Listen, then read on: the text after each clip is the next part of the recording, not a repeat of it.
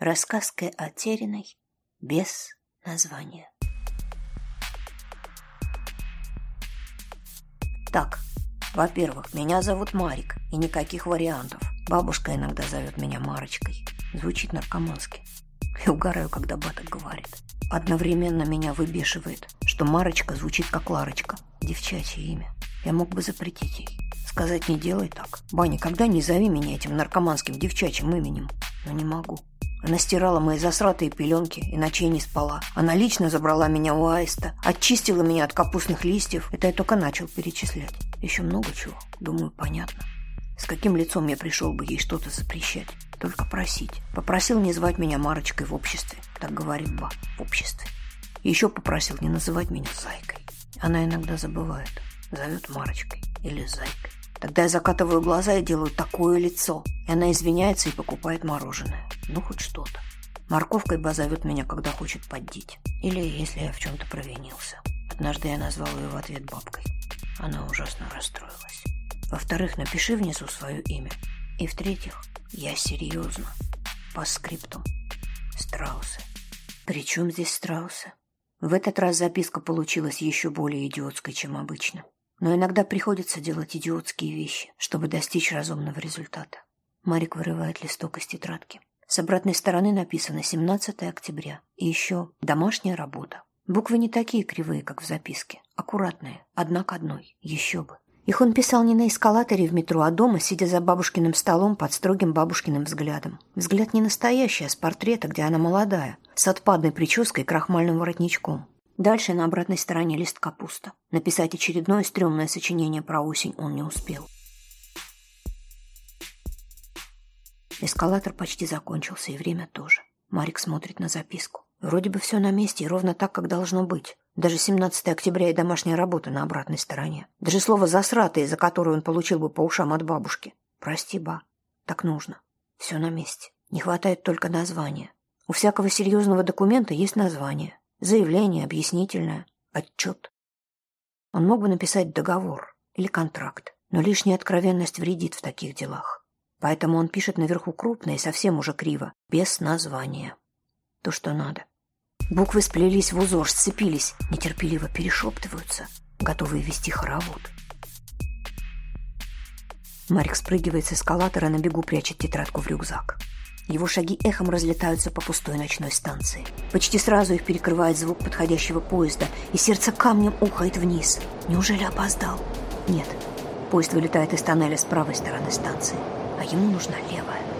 Девушка стоит у самого края платформы, напряженно всматривается в темноту туннеля. Не то чтобы толстуха, но в школе ее, пожалуй, задразнили бы. Впрочем, для школы она старовата. Или, надо говорить, взрословата. Марику сложно судить о возрасте женщин. И дело не только во внешности, хотя и в ней тоже.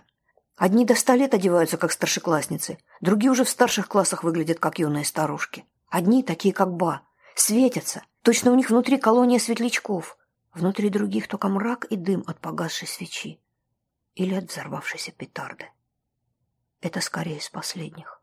Она похожа на самую большую печальную матрешку, из которой вынули весь внутренний мир.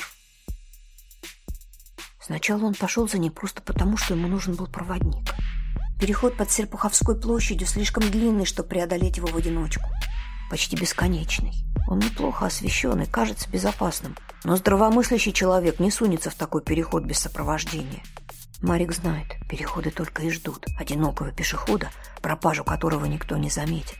И если жертва попадет переходу в лапы, тот своего не упустит. Сначала ты даже не заметишь, что дела пошли наперекосяк. Ты будешь идти, идти вперед, только, может, удивишься мимолетно, что переход как будто длиннее, чем обычно. Потом ты поймешь, что впереди нет выхода наверх. Обернешься назад и увидишь там тьму. В коротких переходах Марик чувствует себя почти уверенно даже в одиночку. Можно идти, говорить по телефону, и пусть собеседник тебя не видит. Голос тоже неплохой, якорь. Но переход под Серпуховской площадью слишком длинный, чтобы преодолеть его в одиночку. Слишком длинный. К тому же в телефоне Марика села батарейка. Потому он ждал проводника. Она прошла мимо, плечи опущены, лицо спрятано под капюшоном. Марик поспешил следом, обогнал ее и пошел впереди, чтобы она его видела. Он оглядывался время от времени. В конце концов, это честная сделка. Она охраняет его, а он ее. Поднявшись наверх, она помедлила пару мгновений и повернула на Большую Серпуховскую. Она почти уже скрылась из виду, когда Марик понял, что нужно срочно ее догнать. Сквозняк треплет ее длинные светлые волосы. Лица не видно, но Марик точно знает, что она не улыбается. И не улыбалась уже давно. Марик чувствует ее боль. Не так, как если бы ему было плохо самому. Скорее похоже на просмотр ролика на Ютубе. Например, про ту умирающую собаку. Нашелся же идиот, который снял это. Уже слышен грохот в туннеле. Уже виден отблеск света приближающегося поезда на рельсах. Марик делает глубокий вдох. Подходит. Осторожно прикасается к руке, чтобы привлечь ее внимание. Протягивает записку. В наше время наивно рассчитывать, что человек добровольно возьмет у тебя что-то, если это не деньги. По крайней мере, не на улице. На улице, да еще и днем этот номер не прошел бы. Ночью в пустом метро – другое дело. И, конечно, слова в записке. Они работают, не могут не работать. Матрешка оборачивается, смотрит, удивленно и рассеянно. Берет записку. С грохотом из тоннеля выныривает поезд.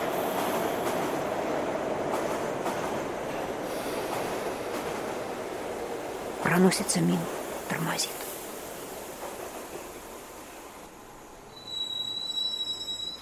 Без названия в этом что-то есть. Бесенок, который живет в названиях и постоянно хулиганит. Меняет буквы по своему усмотрению. Так, чтобы из приличных слов получались неприличные. А потом редактор получает по шапке и долго ноет в курилке, что понятия не имеет, как это вышло. Понятия не имеет, откуда в заголовке взялась новогодняя елда. Поезд проносится мимо, а она все смотрит на бумажку, пытаясь понять, что это и зачем. Кажется, бумажку ей дал мальчик. Она до последнего была уверена, что сделает это. Всего один шаг, очень легко. Она могла бы прыгнуть в окно, это даже легче, особенно после пары бокалов шардоне. Порезать вены не смогла бы. А в окно, пожалуйста. Всего один шаг, как и здесь. Но выйти в окно в этом есть что-то демонстративное, истерическое. Люди будут говорить, как сказала бы мама. На первый взгляд нет ничего более истерического и демонстративного, чем прыжок под поезд в метро. Но далее знает, что это не так. Метро – место одиночества. Даже днем, даже в толпе, а тем более сейчас. Она оставила документы дома. Искать ее никто не станет. Еще одна неизвестная. Строчка в статистике. Единичка или ноль. Была единичка, стала ноль. Но не на глазах уже у ребенка. Откуда он вообще взялся здесь ночью? Из вагона выходит старик с тележкой. Подозрительно смотрит на Далию, что-то ворчит себе под нос. Колеса тележки противно скрипят. Далее понимает, что ее трясет. Голова кружится. Слабость в ногах. Нужно сесть. Она до последнего была уверена, что сделает этот шаг. Это была ее программа. Как у марсохода. Долететь до Марса, собрать данные, отправить данные. Точка. Что делает марсоход, если Марса по указанным координатам нет? Марсоход читает записку от Марика.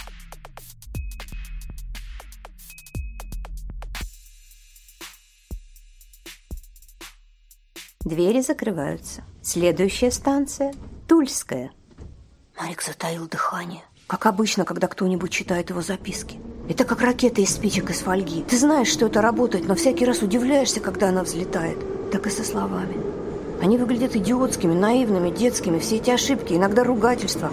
Они получаются сами собой. Точно у Марика редкая разновидность синдрома Туретта. Они выглядят полнейшей ерундой. Но как и ракета из спичек, они работают. В том числе и поэтому он ненавидит писать сочинения. Слишком много усилий нужно приложить, чтобы получились просто слова, чтобы ракета не взлетела.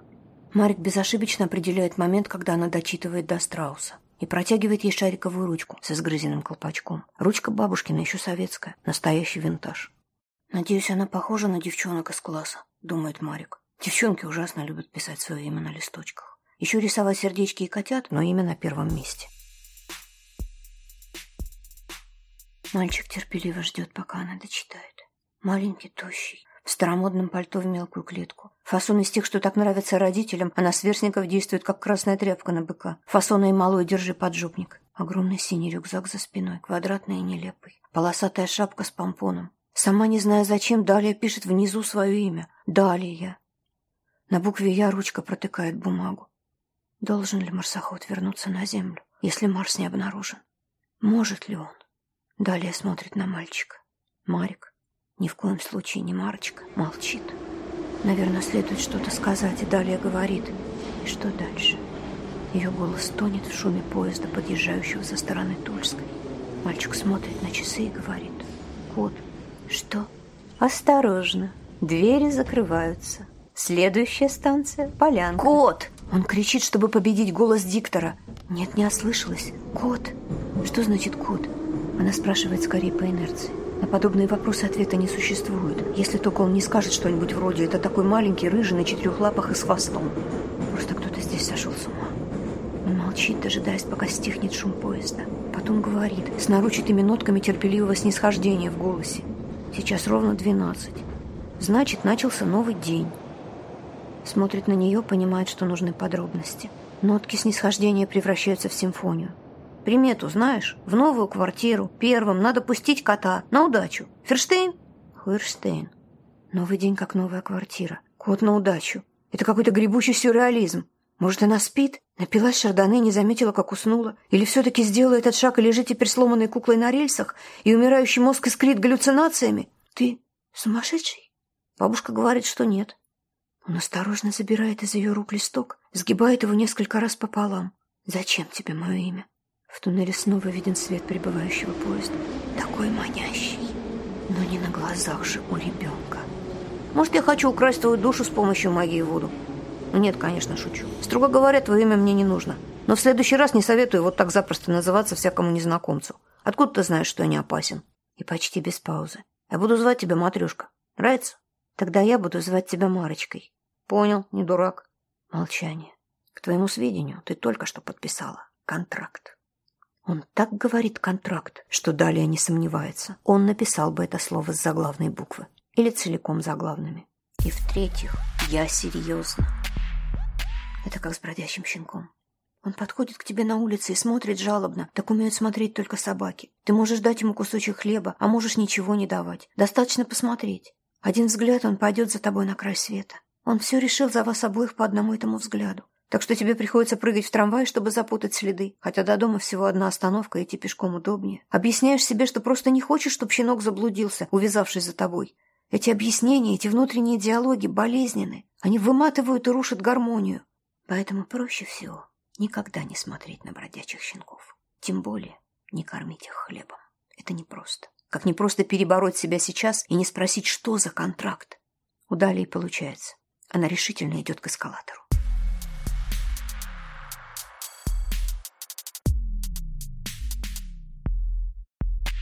Во взгляде матрешки? Не, не матрешка, Далия. Какое интересное имя. Вот только непонятно, как его произносить. Далия или Далия или Далия. Адская смесь тоски, усталости и любопытства. Видно, что этому любопытству она сама не рада. Как будто она вообще способна сейчас на радость. Но поделать ничего не может. Это все слова из записки. Они спутали ее.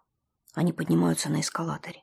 Далее, кажется, собиралась пойти пешком. Есть такие нетерпеливые люди, вечно куда-то спешат. Мало им такой же скорости, какой хватает большинству. Но Марик обогнал ее на несколько ступеней и встал напротив. Так они почти одного роста. Она говорит. «А ты ловкач, я смотрю». «Да, я не промах». «Ладно, сдаюсь. Что за контракт? Не называть тебя Марочкой? Но ну, это тоже. Как вообще можно звать пацана Марочкой? Ну, я славный.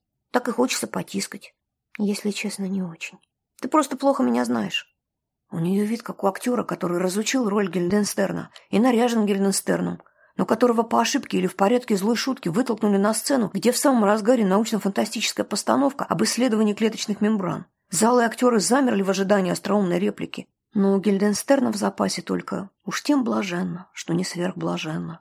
Она говорит «Сколько тебе лет?» «Потом ты спросишь, кем я стану, когда вырасту?» «Мне по барабану, кем ты станешь». «Конечно, и не по барабану. Абсолютно каждому взрослому из тех, кто общался с Мариком хотя бы пару минут, интересно, кем он станет, когда вырастет. Она смотрит на записку в его руке. Марик тоже смотрит на записку. Кажется, понимает, на что она намекает. Если ты переживаешь насчет ошибок, то я наделал их специально. Это часть плана. Интересуют подробности. Она молчит, но это не такое молчание, которое «ну ты отвяжись уже, придурок». Нет. Так что Марик продолжает. Во-первых, переключить твое внимание, когнитивный диссонанс. Человеческое внимание устроено так, что парадоксы и неправильности отвлекают его лучше всего. Ну, что-то вроде перезагрузки шоком. Пьяные матросы на зебрах. Understand? С равным успехом он мог бы там внизу на платформе расстегнуть штаны и пустить струю на рельсы. Эффект был бы тот же. Но тогда Далее вряд ли стала бы с ним разговаривать. Впрочем, сейчас она смотрит на него так, точно Марик все-таки обоссал рельсы. Нормальная реакция взрослого на его рассуждения. Первый пункт ты выполнил на ура. На маршрутку я опоздала. Поздравляю тебя с этим успехом. Лучше поздравь меня с тем, что ты передумала прыгать под поезд. Я не... Она осекается, хмурится, но взгляд не отводит. Я знаю, что не передумала. Но, скажем так, отложила этот перформанс. И что же во-вторых? Марик пожимает плечами. Второе и главное объяснить сложнее. С главными вещами всегда такая беда. Для них нет простых слов. И он говорит, я избавлю тебя от боли. Я избавлю тебя от боли. Он так и сказал. Маленький лгунишка. Далия знает, что это невозможно. Говорят, время лечит. Но время похоже на врача из платной клиники. Время ставит тебе диагноз за диагнозом, выписывает рецепты, рекомендует повторное посещение, но не лечит. Время назначает тебе обезболивающие, витамины, и ты доверчиво покупаешь их и пьешь горстями. А потом, потратив все деньги, понимаешь, что обезболивающее больше не действует, а от витаминов тебя выворачивает наизнанку. Понимаешь, что боль стала только сильнее, что невозможно не думать о ней. И ты вспоминаешь снова и снова, до тех пор, пока не обнаруживаешь себя на платформе метро в ожидании поезда и возможности сделать последний шаг. Медсестра сказала что-то вроде ЗБ. Врач ответил «Вижу». Далее лежала на столе для ультразвука, и врач возил манипулятором по ее животу, измазанному холодной липкой субстанцией. Врач сказал «Одевайтесь» и подал салфетку. В детстве Далее не понимала разницу между УЗИ и УЗИ. Когда мама впервые отвела ее в больницу на УЗИ сердца, с трепетом ждала чего-то страшного и скорострельного. Когда врач сказал, что означает таинственное ЗБ, Далее поняла, что была не так уж не права в детстве. Она ничего не ответила. И он сказал, вы неплохо держитесь, молодец. Не расстраивайтесь, будут еще дети. Она вышла на крыльцо, увидела девчонок из стационара с огромными животами, последний триместр. Они курили, спрятавшись за беседкой, обсуждали какую-то суку. Тогда Далее разрыдалась. На самом деле она держалась очень плохо.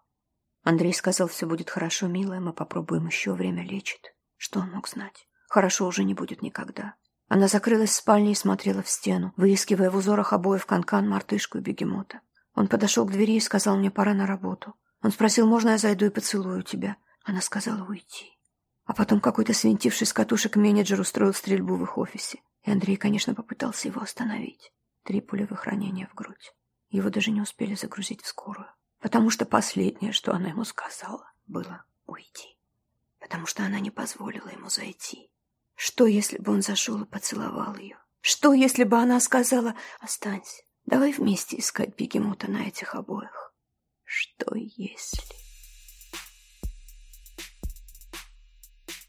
Он говорит, я помогу тебе, но сначала ты помоги мне. Он говорит, у меня кое-что украли. Он говорит, ты подписала контракт. Потом он говорит, хорошо, хотя бы проводи меня через переход. И она думает, что, несмотря на всех щенков и все зароки, не может ему отказать. Час ночи, темно, холодно, и кто знает, не притаился ли за углом маньяк. Когда они поднимаются по лестнице на улицу, он говорит, до гостиницы тут совсем недалеко. И она думает, что это будет разумно довести его до гостиницы, чтобы он убедился, что его план никуда не годится, и согласился поехать домой, или хотя бы сказал номер телефона своих родителей. Они бредут по какому-то незнакомому переулку. Снег в лицо.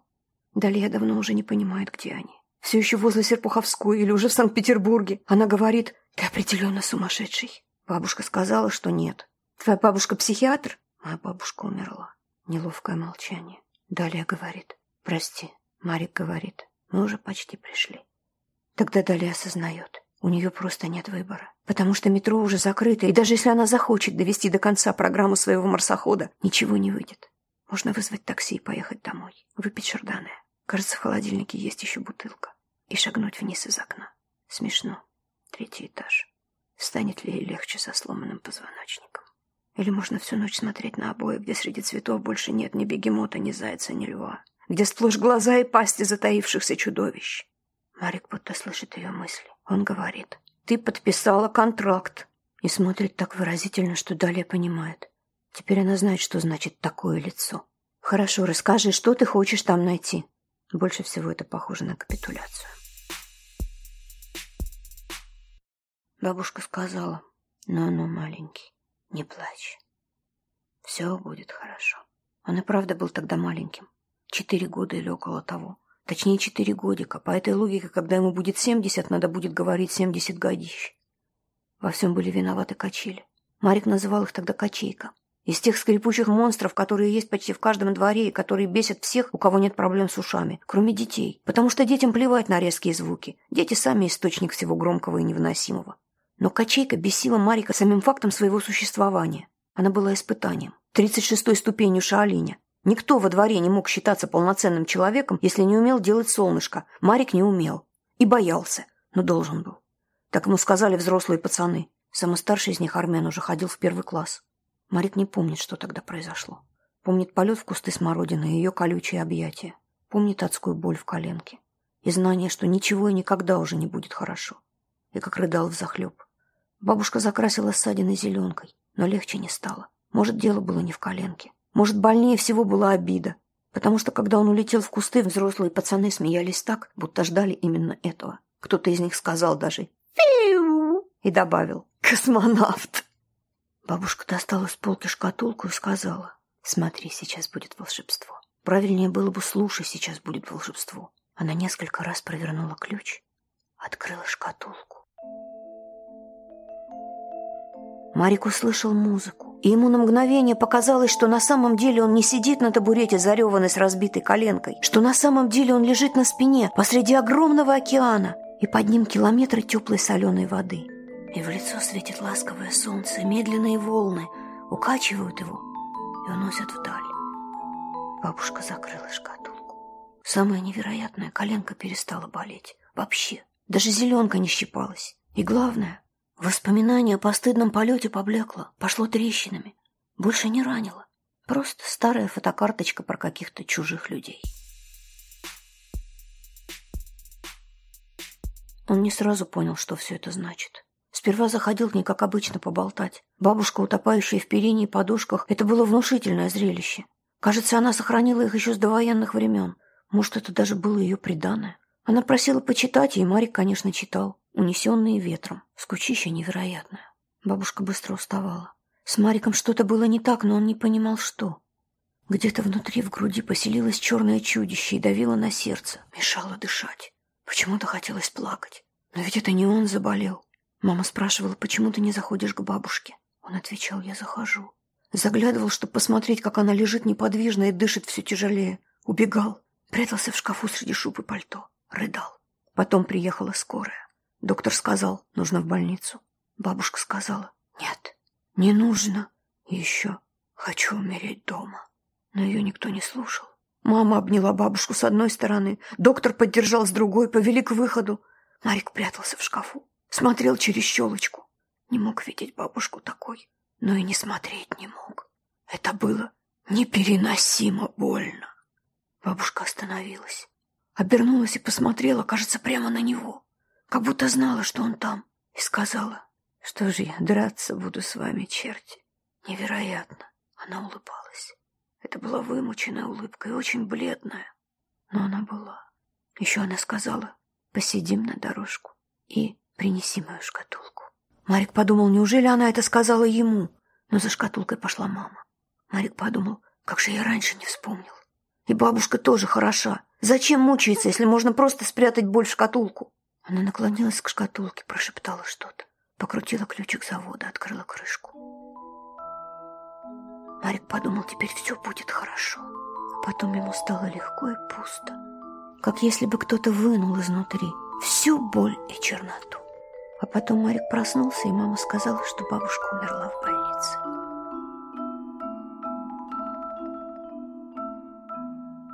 Все было не так, но сперва он не понимал этого. Похороны, поминки. По квартире ходили какие-то люди, гладили его по голове, жалели. Говорили, бедный мальчик, ты ведь так любил бабушку. А он ничего не чувствовал. Как если бы она просто вышла на рынок или уехала в санаторий. О чем тут переживать? Зато чувствовал, как переживают другие. Билась в истерике бабушкина подруга, но он откуда-то знал, что ей, конечно, грустно, но не так, не до истерики. Зато очень спокойный старик-сосед, с которым бабушка иногда перестукивалась по трубам тайным кодом, сговариваясь пойти на прогулку в парк, на самом деле был расстроен куда больше, чем хотел показать. Куда больше, чем была расстроена мама. Но как он мог осуждать маму, если и сам ничего не чувствовал? Бабушка умерла, и ему не было грустно. Он хотел бы поплакать о ней, правда, хотел бы, но не мог. А еще он поймал себя на том, что стал ее забывать. Словно она была каким-то совершенно незначительным для него человеком, незнакомой старушкой на фотографии в чужом альбоме. И тогда он понял. Шкатулка. Она не спрятала туда свою боль. Она спрятала туда его боль. И еще он понял, что хочет свою боль обратно. Он нашел шкатулку и стал крутить завод. Послушал полонез Агинского, но ничего не происходило. Его боль не возвращалась. Он стучал по ней кулаком, тряс ее, пытался крутить завод сильнее. Ничего! Дурацкая шкатулка не работала! Потом он подобрал во дворе котенка, грязного, мокрого, напуганного. Он напоил его молоком и укутал в мамин ангоровый плед. Но котенок все дрожал и дрожал. Стоило его отпустить, как он забивался в самый дальний угол под кроватью. Марик подумал, может, его успокоит музыка. Нашел шкатулку в ящике стола, взвел пружину, открыл.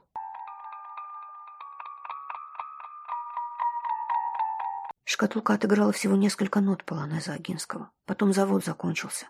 Но этого было достаточно. Заслышав музыку, котенок выбрался из-под кровати и потребовал молока. А у Марика после этого несколько дней соднила коленка. Так он понял, что нельзя просто положить боль в шкатулку.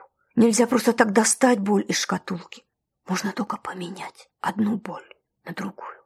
А потом шкатулка исчезла. Марик ставит точку и демонстрирует записку далее. Там написано. «Я замерз, у меня сел мобильник, и нужно дождаться маму. Пожалуйста, можно посидеть внутри? Еще, пожалуйста, можно ли чаю?» Далее с сомнением смотрит на Марика, потом на ночного портье, которого отлично видно сквозь оконное стекло. Этот план, возможно, сработал бы, окажись дежурная женщина, желательно старушка, но за стойкой юноша самого неумолимого вида. Из тех, что неукоснительно выполняет корпоративные правила, в надежде ускорить продвижение по карьерной лестнице или как минимум получить премию. А вряд ли правила этой гостиницы предполагают помощь замерзшим детям, а тем более приготовление для них чая. «Ты недооцениваешь силу слов», — говорит Марик. «Но я пошел». Далее не успевает сказать, что нет, не пошел, что она очень сомневается в этой авантюре, что это какое-то безумие, и, пожалуй, с нее хватит. Марик уже внутри, протягивает записку портье и наверняка смотрит на него очень жалобно. Портье указывает Марику на диван у окна, а сам отправляется куда-то во внутренние помещения. Невероятно. Пока Далия думает, не сбежит ли ей прямо сейчас, учитывая, что ответственность за ребенка принял на себя ночной партии, и что теперь у нее нет никаких оправданий, вроде «как же я оставлю его одного на улице ночью». Марик ловко выуживает нужный ключ из ячейки, выскакивает на крыльцо и втягивает Далию внутрь. Он уручил ей фонарик и велел направлять луч вниз. А потом она оказалась внутри, и дверь за спиной захлопнулась. Как черт его дери он это делает? В номере прохладно и пахнет приятным мужским одеколоном. Далее прислоняется спиной к двери, за которой слышны удаляющиеся шаги мальчика. Далее щелкает выключателем фонарика. Уныло смотрит на тусклый луч, не способный разогнать тьму. Бестолковая вещь. Она шарит рукой по стене, находит выключатель. Да будет свет. На полу открытый чемодан, из которого во все стороны тянутся рукава рубашек и носки. Точно они собрались расползтись по комнате, но неожиданное появление Далии заставило их затаиться. Андрей никогда бы себе такого не позволил, думает она. Скорее так выглядел бы ее собственный чемодан. А у Андрея все всегда было аккуратно, ровно и практично. Далее ненавидит рыться в чужих вещах. Даже в детстве она никогда не заглядывала в мамину сумку без спроса. Больше всего ей хочется взять за шкирку маленького мерзавца, запереть здесь и заставить самого перебирать чужое барахло. Далее гонит прочь трусливую мысль выйти и сказать Марику, что все обыскала и никакой шкатулки здесь нет. В конце концов, она действительно связана контрактом. Никто ведь не заставлял ее писать свое имя на этой нелепой бумажке. Никто, кроме нее, не виноват в том, что приходится теперь чувствовать себя идиоткой. И еще. Лежать сейчас на рельсах окровавленным трупом было бы куда более по-идиотски. И куда более страшно. Она вспоминает игру, в которую играла в детстве, когда нужно было куда-то долго и скучно идти в одиночестве. Допустим, она маленькая принцесса силой неведомой магии, перенесенная в чужой мир. Допустим, она инопланетный захватчик, который крадется в районную библиотеку, чтобы обманом получить там ценную книгу о приключениях Тарзана. В нынешней ситуации ни принцесса, ни инопланетный захватчик не кажутся уместными. Ну, допустим, она Джеймс Бонд. Ей предстоит сейчас спасти целый мир от очередного злодея. Если она Джеймс Бонд, значит, во-первых, вся ее одежда нашпигована новейшей техникой, и ей не страшен никакой постоялец. Во-вторых, в ней, как и в Джеймсе Бонде, должно быть сейчас столько мартини, что любое море по колено. Она заглядывает в шкаф, в тумбочку, в холодильник, под подушку, под матрас, под кровать, проверяет подоконник за шторой и даже приподнимает картину на стене на всякий случай. Фонариком ворошит вещи в чужом чемодане. Ничего. Шкатулки нет. Даже Джеймс Бонд бессилен в этой ситуации. Далее выключает свет и собирается уже выходить, когда вспоминает про уборную. Может, шкатулка в бачке унитаза? Прикрывает за собой дверь, чтобы ее возня не была слышна в коридоре. Убеждается, что сливной бачок встроен в стену, а значит, шкатулки в нем, скорее всего, нет. В этот самый момент она слышит скрип входной двери и осторожные шаги. Кто-то вошел в номер, остановился у двери уборной, дышит. Далее напряженно ждет. Уголком глаза видит свое отражение в зеркале. Нелепая, всклокоченная, в неопрятном пуховике цвета пыльная роза. С фонариком, который она держит над головой, как топор, готовясь нанести удар. Не сдержавшись, она фыркает. Из-за двери слышится шепот Марика. «Ты что, в туалете?» Не дожидаясь ответа, он открывает дверь и говорит. «Нашла время». Звучит это почему-то радостно. И Марик, кажется, едва сдерживается, чтобы ее не обнять. Может, боялся, что она воспользуется случаем и выпрыгнет в окно. Раздается из коридора. Лифт. Лицо Марка мгновенно делается мрачным. Это он. Не нужно спрашивать, кто он. Понятно, кто. За десять минут в номере слово «постоялец» сделалось для нее синонимом чего-то страшного и неумолимого. Приглушенный ковром, но все-таки очень четкий. Приближается звук шагов. Далее думает, может быть, пройдет мимо. Но Марик не склонен к самообману. Он выключает свет. Он берет ее за руку и тянет в комнату. Безошибочно поворачивает к шкафу. Далее приходится наступить прямиком в распахнутый чемодан. Простите, рубашки. Он заталкивает ее в шкаф и заходит сам. Под звук открывающейся входной двери Марик закрывает дверь шкафа. Марик думает, что не стоило, наверное, выключать свет. И, возможно, не стоило закрывать дверь шкафа. Да, это было бы невероятное палево, но сейчас в темном шкафу он чувствует себя совершенно так же, как чувствует себя в подземных переходах. Возможно, думает он, шкаф – филиал перехода. Маленькое выездное отделение. Тем более шкаф этого человека. И сам этот человек. Который появился ниоткуда и выглядит так, словно его собрали из недостатков десятка разных людей. Людей, которых когда-то переживал и проглотил один из переходов. Что, если переход охотится за ним? Что, если все это ловушка? Что, если этот человек появился только для того, чтобы заманить Марка сюда? Что, если он и не человек вовсе? А голем, чудовище Франкенштейна, собранное из одних только недостатков, из всего того, что так ненавидит Марик. Марик думает, неважно, что их двое, если оба они одиноки. Кто знает, может, переход способен переварить сразу двоих. Возможно, они не выберутся отсюда никогда. И все же Марик берет Далию за руку. А Далия думает, что, пожалуй, была неправа. Пожалуй, лежать сейчас мертвой на рельсах было бы куда лучше. А потом включается свет, и незнакомый голос говорит «Выходи, Марик, я знаю, что ты здесь». Марик крепко сжимает ее ладонь, как будто намекает «Ни в коем случае не отвечай, никто не может знать, что я здесь». «И вы, девушка, тоже выходите», — добавляет голос. «Это нелепо», — говорит Далия. «Вовсе нет», — отвечает Марик. А я говорю «нелепо». Про бритву Оккама слышал? Мне еще рано бриться. Шутка. Конечно, слышал. Средневековье. Мир гораздо сложнее, чем хочет казаться. Хорошо, предположим, ты прав. Предположим, никаких динозавров не было. Предположим, все эти кости, черепа и прочие окаменелости – фальсификация. И кто, по-твоему, за этим стоит? Кому это нужно? Они сидят на диване в холле гостиницы. И этот потрясающий глубинный научный спор кое-как отвлекает Далию от мысли о том, что произошло наверху. О том, что она в компании маленького мальчика забралась в номер к совершенно незнакомому человеку и спряталась в шкафу. Пожалуй, было бы неплохо, если бы этот человек отругал ее. Она могла бы ответить. Слово за слово. Спор тем и прекрасен, что даже если начинаешь его с чувством полной своей неправоты, в конце концов своими же аргументами убеждаешь себя, что другой правды, кроме твоей, просто не может существовать.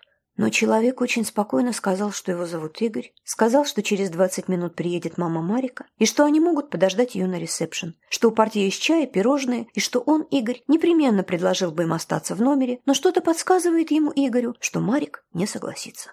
Очень спокойно, с видом наследного принца, застигнутого за игрой на укулеле, Марик вышел из шкафа и, не сказав Игорю ни слова, покинул номер. И вот они сидят в холле, и Марик, как юный Цезарь, одновременно ест пирожное, сворачивает фигурку динозавра из журнальной страницы и доказывает далее полнейшую нелепицу. Вариантов множество. Как минимум, самим палеонтологам. Отличная же идея. Придумать целую профессию на пустом месте. Наверняка у них там что-то вроде секты. Обряд посвящения, кровь младенцев, все такое. А в результате гранты, командировки, здоровый образ жизни. Ты пойми, я ведь не порицаю. Тем более, что не они первыми начали. А кто?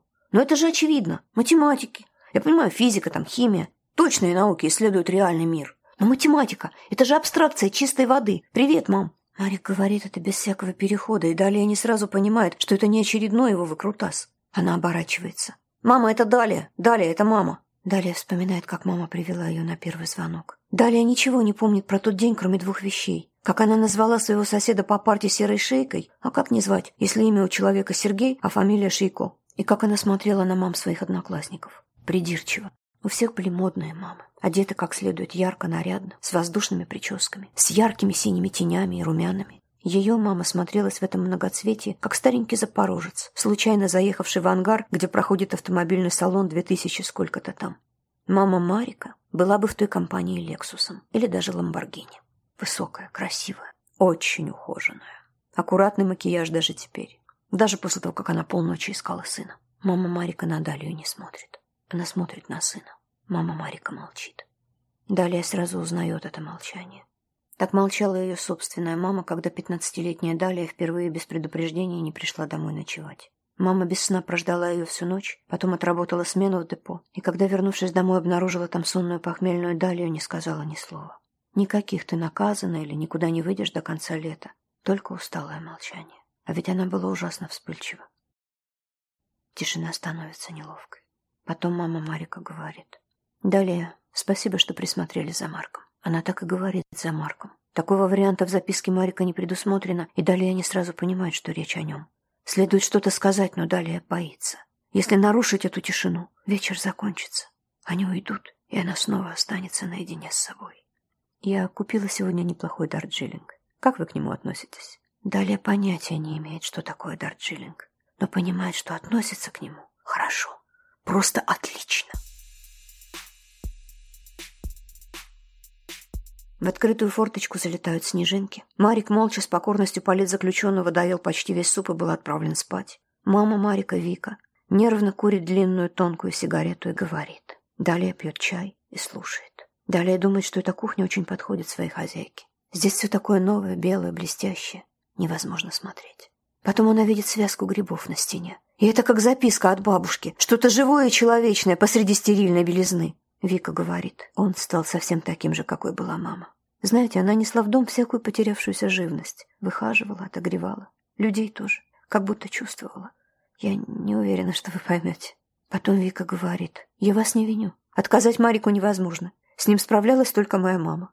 Далее молчит, но от нее, кажется, и не требуется никаких реплик. Она пытается понять, знает ли эта женщина, что ее сын сейчас притаился за дверью и подслушивает. Не может не подслушивать, если она хоть что-то поняла о Марике за этот вечер. Он очень тяжело переживает ее смерть. Нет, но я очень хотел бы, думает Марик. Он сидит в коридоре на полу, прижавшись щекой к кухонной двери. На нем пижама с котятами и зайцами. Вика говорит, чего-то подобного следовало ожидать. Марк не принимает Игоря, не пускает его в свой круг. Далее думает, не принимает, это еще очень мягко сказано. Вика говорит, слишком много потрясений для одной осени. Мы с Игорем собирались пожениться, Марк не сказал. Теперь пришлось отложить. Предрассудки, конечно. Ее уже не вернуть. Далее думает. Я не могу ее осуждать. Не могу, потому что слишком хорошо ее понимаю. Далее еще помнит, как это бывает, когда любишь кого-то. Когда весь остальной мир и все его мелкие и крупные детали кажутся незначительными и неважными. Вика говорит, вы не знаете, что ему там понадобилось? У Игоря. Почему вы не спросите у него самого? Вы пробовали у него что-то спрашивать? Далее думает, что большого вреда не будет, если она скажет. По выражению лица этой женщины понятно, что она готова к любой правде. К тому, например, что Марик задумал убийство или похищение, она бы не удивилась. Он хотел найти какую-то шкатулку. Почему-то решил, что она спрятана в номере. О, Господи! Парадоксальным образом Вика становится похожа на папу из мультфильма про Карлсона. Далее ждет, что она скажет еще что-нибудь вроде «спокойствие, только спокойствие». Но Вика ничего такого не говорит. Тушит сигарету, открывает балконную дверь, выставляет пепельницу наружу. Закрывает балконную дверь. «Марк, принеси мою сумку». Из чего становится понятно, что она все-таки неплохо знает своего сына. В коридоре слышен топот босых ног. Вика говорит. «Я одного не понимаю, как он узнал. Он ведь никогда ни о чем не спрашивает, но всегда все знает». Входит Марик. Сумку огромную, кожаную, шахматной расцветки, абсолютно женскую, далее никогда бы такую не купила. Он очень осторожно несет в вытянутых руках, как будто это не сумка, а тикающая бомба, которая может взорваться от любого неверного движения. Вика нервно роется в сумке. Поочередно выкладывает на стол кошелек, ключи, очки, какую-то книгу, набор отверток, косметичку, несколько шариковых ручек, блокнот и, наконец, шкатулку. Она действительно была у Игоря, поясняет Вика. Он отвозил ее в мастерскую, чтобы починить завод. «Он не заводил ее?» – перебивает Марик. «Полагаю, что нет. Это простой вопрос, заводил или нет. Я специально предупредила его, чтобы ни в коем случае не заводил. Кажется, такой ответ Марика устраивает. Он прижимает шкатулку к груди, точно котенка, и делает шаг к двери. «Ты ничего не хочешь сказать? А что я должен сказать?» Игорь неделю искал мастера, который согласится наладить механизм строго в его присутствии, чтобы Игорь мог убедиться, что никто не станет слушать твой драгоценный полонез. Нашел? Как видишь. Ну что тут скажешь? Ответственный человек. Марик уходит. Далее смотрит ему вслед. Вот так. Вечер закончился. Гештальт закрылся. «Спасибо за чай», — говорит Далия. «Очень вкусно. Мне, пожалуй, пора». «Я вызову вам такси», — говорит Вика дежурно. «Пожалуй, не стоит. Пройдусь пешком, а там и метро откроется». На лестничной площадке почти светло, потому что за окном снег. Далее прижимается лбом к холодному стеклу и смотрит, как снежинки летят к земле. Дверь за ее спиной приоткрывается. Выходит Марик, весь в котятах и зайцах. В этом наряде он кажется обыкновенным маленьким мальчиком. В сущности, так и есть. Далее понимает вдруг, как можно называть его Марочкой или даже морковкой. В руках у него шкатулка. Марик говорит, «Ты же не думала, что все закончится вот так просто?» Далее не отвечает. Скоро рассвет. Начинается новый день, который не сулит ей ничего хорошего, даже учитывая, что первым в этот день вошел сказанный Мариком код. Потому что утром эта ночь покажется сном и смешной нелепицей. Марик останется здесь со своей наивной верой в чудеса, а она уйдет. Ее боль никуда не исчезнет, станет только чернее. Марик начинает крутить ключик завода. Что-то внутри шкатулки оживает, скрипит, стрекочет. Марик говорит, «Прежде чем я это сделаю, должен предупредить, есть побочные эффекты. Например, ты начнешь помогать заблудившимся старушкам и тащить домой больных котят. Звучит не слишком ужасно. Что-то еще? Со временем ты захочешь забрать свою боль обратно. Я знаю, о чем говорю. Без боли нет памяти. И чтобы сделать это, тебе придется по-настоящему полюбить кого-то. Иначе волшебство не работает. Это посреди лестничной площадки незнакомого дома в незнакомом районе говорит ей маленький мальчик, одетый в пижаму с котятами и зайцами. Просто потрясающе. И в-третьих, я серьезно. Очень хочется перебить его. Наорать, сказать, чтобы забыл уже о своем глупом волшебстве, что мир не такой, не черный, не белый, мир серый. И из этой серости нет выхода. И что он ничего не знает о боли, и пусть немедленно прекратит эту пытку. Если даже его мама способна сдержаться и ничего такого ему не наговорить, то и далее сможет. Поэтому она молчит. Ждет, когда он закончит свое представление, и ей можно будет уйти. Марик наклоняется над шкатулкой и что-то шепчет. Далее никак не может разобрать, что именно. Но это не имеет значения. Потому что, когда он открывает крышку, когда шкатулка начинает играть полонез Агинского, ей становится легко и просторно. Как будто кто-то вынул из нее всю черноту и боль. Как будто ласковые волны несут ее куда-то вдаль.